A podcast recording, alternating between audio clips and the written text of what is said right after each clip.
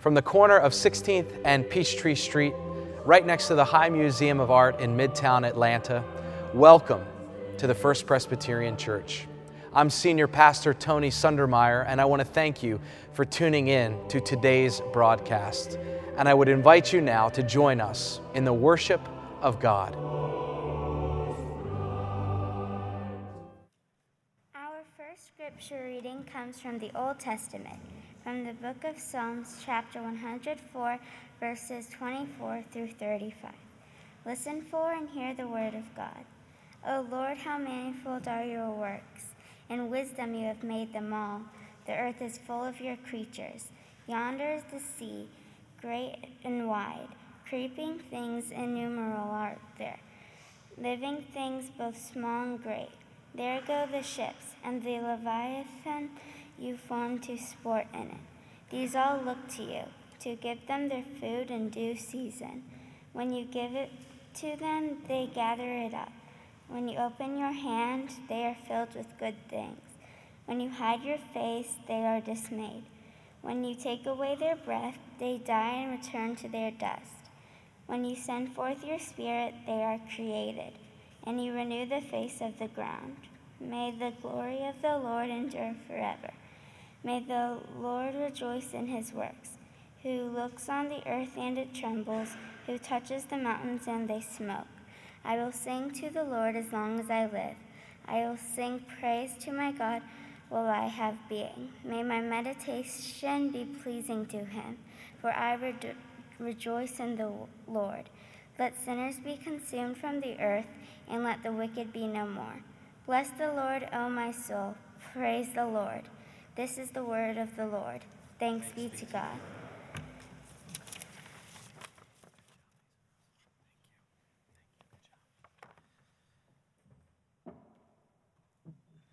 Thank you, Mason Rose.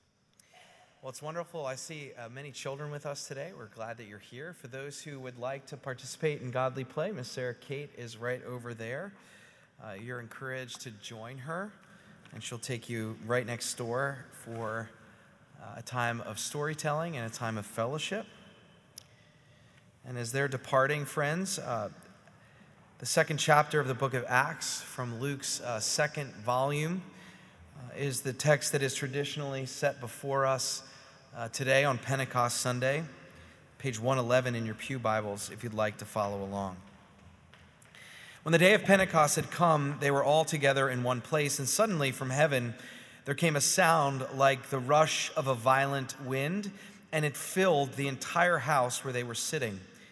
Uh, divided tongues as a fire appeared among them, and a tongue rested on each of them. All of them were filled with the Holy Spirit and began to speak in other languages as the Spirit gave them ability. Now, there were devout Jews from every nation under heaven living in Jerusalem, and at the sound, the crowd gathered and was bewildered because each one heard them speaking in their mother tongue, in their native language of each. Amazed and astonished, they asked, Are not all these who are speaking Galileans? And and how is it that we hear, each of us, in our own native language Parthians, Medes, Elamites, and residents of Mesopotamia, Judea and Cappadocia, Pontus and Asia, Phrygia and Pamphylia and Egypt, and the parts of Libya belonging to Cyrene, and visitors from Rome, both Jews and proselytes, Cretans and Arabs, in our own languages, we hear them speaking about God's deeds of power. All were amazed and perplexed, saying to one another, What does this mean? But others sneered and said, They're filled with new wine.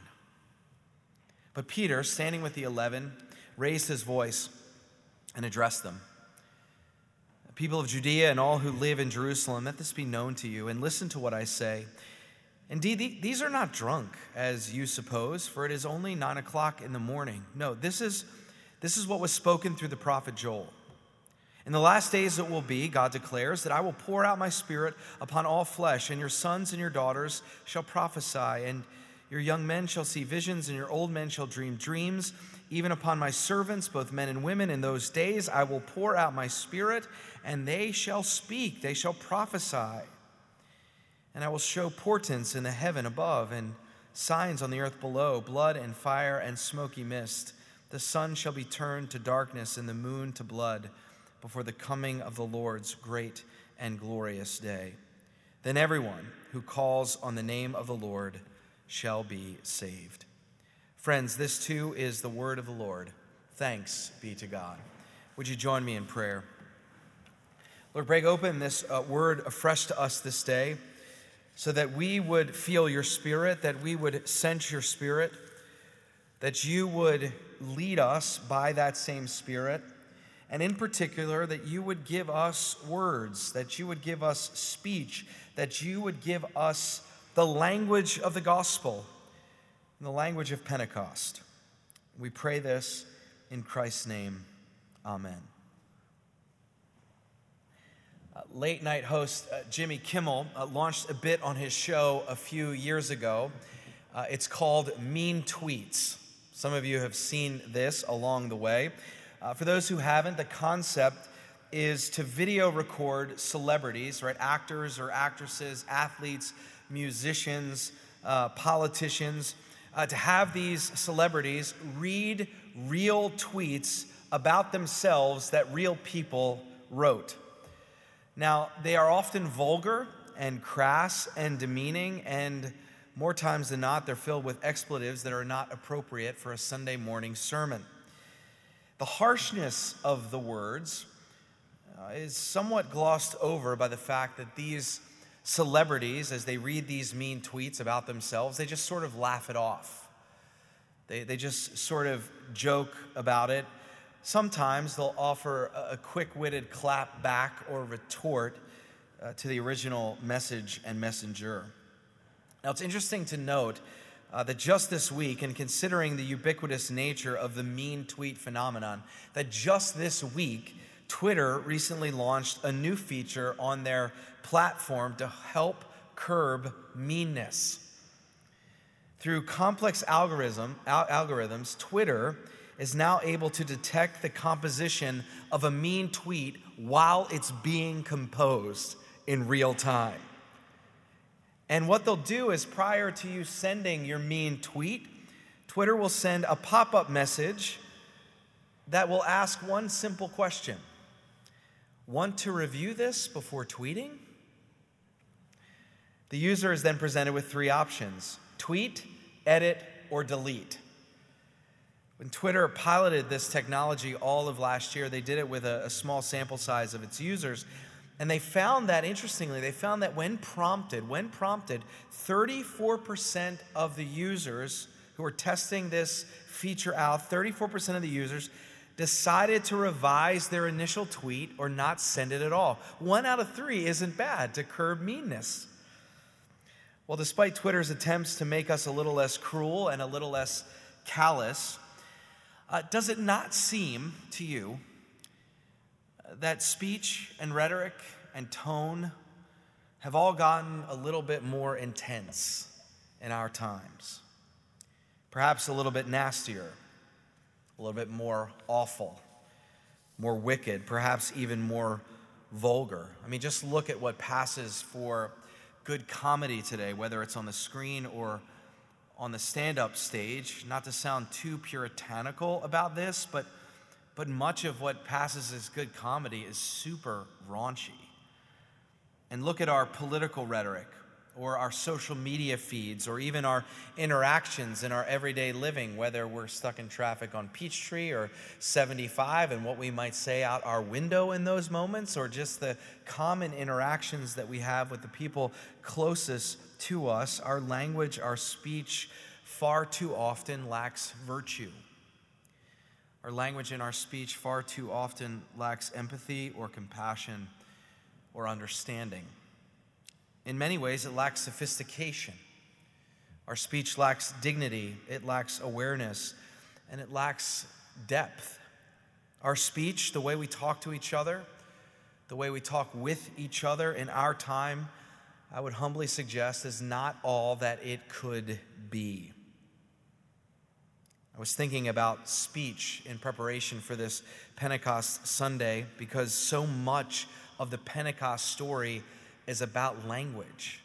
So much of the Pentecost story is about speech making. So much of the Pentecost story is about talk. It's about what is said. It's wrapped up, this story, in language and in word acts and in dialogue.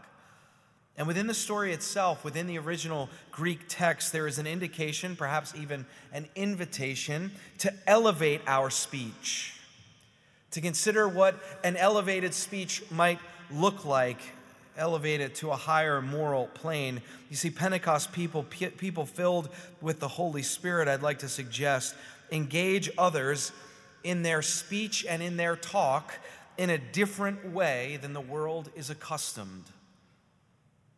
To make that point, I want to turn your attention and our attention back to Acts 2 and this story of the coming of the Holy Spirit. And in this story, we're immediately clued in that language and talk and speech are going to be super important subject matter within this particular text. The Spirit comes upon the disciples, it says, with a violent and rushing wind that filled the whole house. And then Luke says, suddenly divided what? Tongues as a fire hovered about their heads. This word that we translate as tongues from the Greek to the English can, can mean literally your tongue, a member of your, of your, your body, uh, which of course the tongue is so very important for verbal communication. But this word in the Greek also signifies language. More specifically, it can be used in ancient Greek to signify somebody's mother tongue. It can be a word to describe someone's native language, their first language, their primary language. So, right away, in the first couple of verses of this text, we're clued in that this story is going to be about words and talk and speech and language. This Pentecost story is connected to the linguistic. As you know, as the story unfolds, the Spirit sends the disciples out, and, and in turn, they have now the gift of speaking a tongue, a language that wasn't their native tongue, it wasn't their mother tongue, and people are able to understand them. The global pilgrims who have descended upon Jerusalem to celebrate this annual festival hear their own languages spoken and they understand. Now, I, want to dig a little bit deeper into the text uh, and, and, and start that by saying something about the verb to speak. Now, in, in, in the Greek, uh, and this occurs many, many times in the New Testament, there is just a simple, straightforward to describe the action of speaking. It's a very straightforward. There's nothing clever about it. It just means uh, to talk, it means to, to, to speak. And that word, in its most simplest form, shows up in Acts 2 4. And I want to read that verse again. In English, it says, All of them were filled with the Holy Spirit and began to speak, just speak, to talk in other languages as the Spirit gave them ability. Now, this is a super clean English translation of the Greek, but as you explore this text a little bit more deeply, uh, we come to a more literal read of the text, and it, and it actually shows us that there are two different words to describe speaking. The one simple and common word that I just referenced earlier, but a second word that means something on a higher level, that means talk and speech at a different plane. And so, if you were to read the Greek literally, you actually see the word to speak, two different in the Greek, you, you, you see it appear twice, but you only see in English it appear once, okay? So if you were to read the text literally, the way it shows up in the Greek, it would read like this All of them were filled with the Holy Spirit and began to speak in other languages, utterances, or talk as the Spirit gave them ability. Do you see the difference there? A second word for speech that is not the simple word just to describe someone talking, but, but it's a different kind of talk. It's a different level of talk. And so, adding the word utterances, right, it would make this sentence super clunky in the English. But this word, I think, is incredibly important to understand what kind of talk, what kind of speech the disciples are engaging in. The Greek word, the, the word that we would translate to the word utterance, it actually only appears three times in the whole New Testament and it's all at the pen of Luke. The gospel writer in the book of Acts. It's used here as I referenced in 2:4, and it's again referenced in 2:14 when Peter it says not only speaks to the crowd, not only does he talk to the crowd, but he utters to the crowd. This this higher level of speech. He's not just talking, he's offering something more. And it shows up a third time in Acts 26 25 when the Apostle Paul is describing his conversion experience. And Paul says something that's very similar to what Peter said 24 chapters earlier. Paul said, I'm not out of my mind, but I am uttering sober truth. Sober truth, right? See the interplay between drunkenness and sobriety between those two texts, right? We're not drunk, we're not out of our minds, we're actually really serious, and we've got something serious to say. And so, this word in particular, what I want you to understand is that this word indicates an elevated type of speech. It's a more virtuous, it's more sobering, it's more serious kind of talk. It's careful speech and it's care filled speech. It's not glib or haphazard, it is speech that is authentic and it's sincere. And I think it's important to note uh, something that we all know to be true, right? I think you all know this to be true. One can be authentic and one can be sincere and still be mean, right? One can speak with sobriety and still be a jerk. Canadian theologian Kenneth Hamilton once told this story to illustrate the point. He describes a university teacher who is known for their abrasive retorts to their students and, and condescending way of speaking to them. And, and once in class, he asked the students, How would you define poetry? How would you define poetry? And one earnest student raised their hands and, and, and, and answered and said, I believe poetry to be authentic and sincere emotion expressed in fitting words. And the professor said, That's stupid. That's ridiculous. Fooey on you. And then the professor said, That's my sincere feeling, suitably expressed. This is how I authentically feel about what you just said. And it's not poetry. And the theologian Dr. Hamilton in interpreting this scene, said this The exchange for me illustrates the limitations of sincerity. By itself, sincerity guarantees neither good poetry nor good manners. Right? In our, in our time and in our culture, a lot's been written and a lot's been said about authenticity and about sincerity, and I believe that we should pursue those virtues. Brene Brown is probably the, the leading thinker on, on these ideas, on these virtues. And I would not detract from anything that she says, but the Christian, right, knows something else about authenticity and sincerity. We know that authenticity and sincerity does not guarantee that the moral good will arrive. We know that authenticity and sincerity by itself does not guarantee virtue.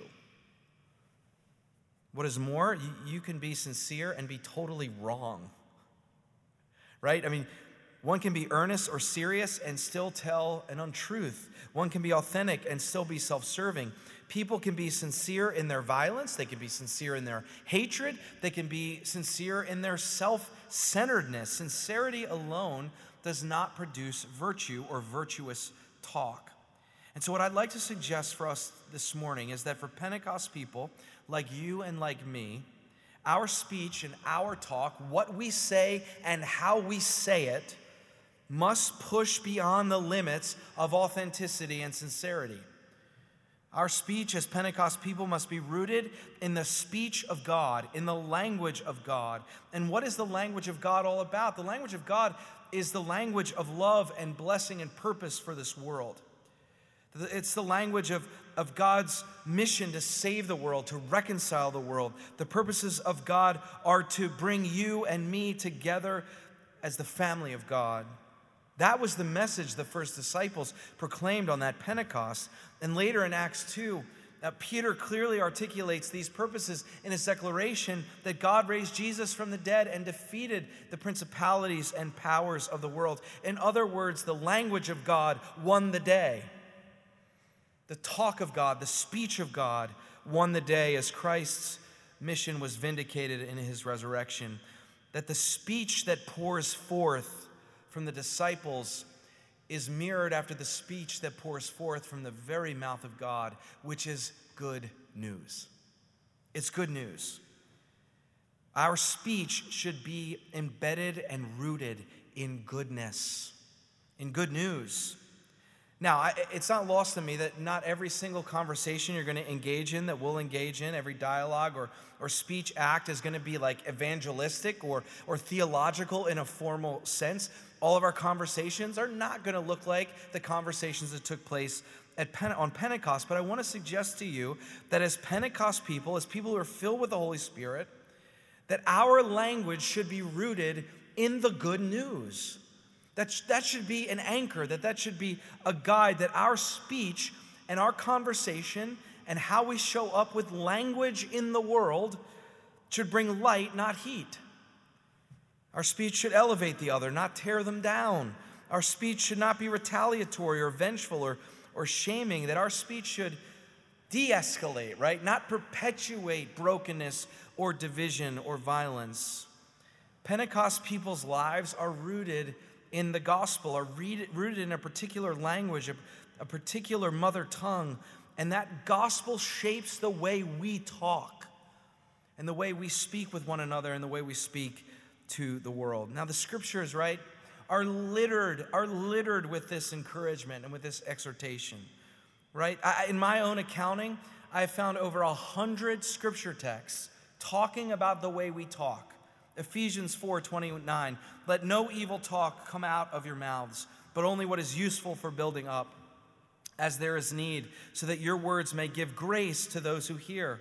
Colossians 4 6, let your speech always be gracious, seasoned with salt, so that you may know how you ought to answer everyone. I love Psalm 141 3. Maybe the coder for Twitter had this on their desk. Set a guard over my mouth, O Lord.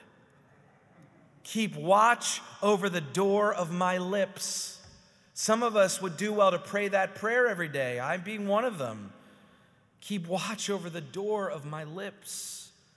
Proverbs 16 24, pleasant words are like a honeycomb, sweetness to the soul and health to the body. Psalm 37 31, the mouths of the righteous utter wisdom and their tongues speak justice. And so on this Pentecost Sunday, when so much of this story is about talk, when so much of this story is about speech, when so much of the story is about language and communication, and when so much of our world is broken around the way we talk with each other and about each other and to each other. That we're called to not just speak, but we're called to a higher level of utterance on a different moral and virtuous plane as Christians, rooted in the good news of the gospel. And so, my hope and my prayer is that we would learn to speak this language, that we would demonstrate for the world the language of God that's rooted in goodness and that we would evaluate our speech, to be serious about that, the way we speak on social media, or the way we speak to each other, to our family members, to our spouses, our, our partners, our children, our siblings, our closest friends, our parents. Is our speech Pentecost speech? Is, is our language rooted in the proclamation of goodness and virtue? Or is it something else? That's what the world needs people who speak the language of Pentecost. May we be such people for the sake of the gospel and for the sake of the world.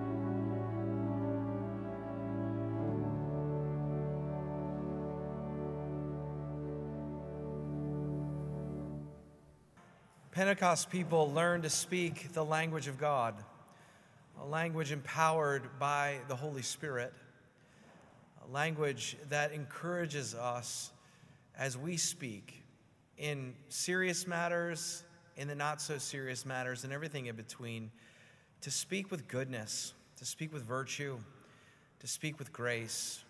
For that is the message of the gospel. That is the message that was proclaimed 2,000 years ago, and it's the message that we still carry, these utterances that we still bring into the world. And for that journey and for our speech, may the peace of God, which surpasses all understanding, guard your hearts and your minds in Christ. May his peace live inside of you this day and every day ahead. Amen.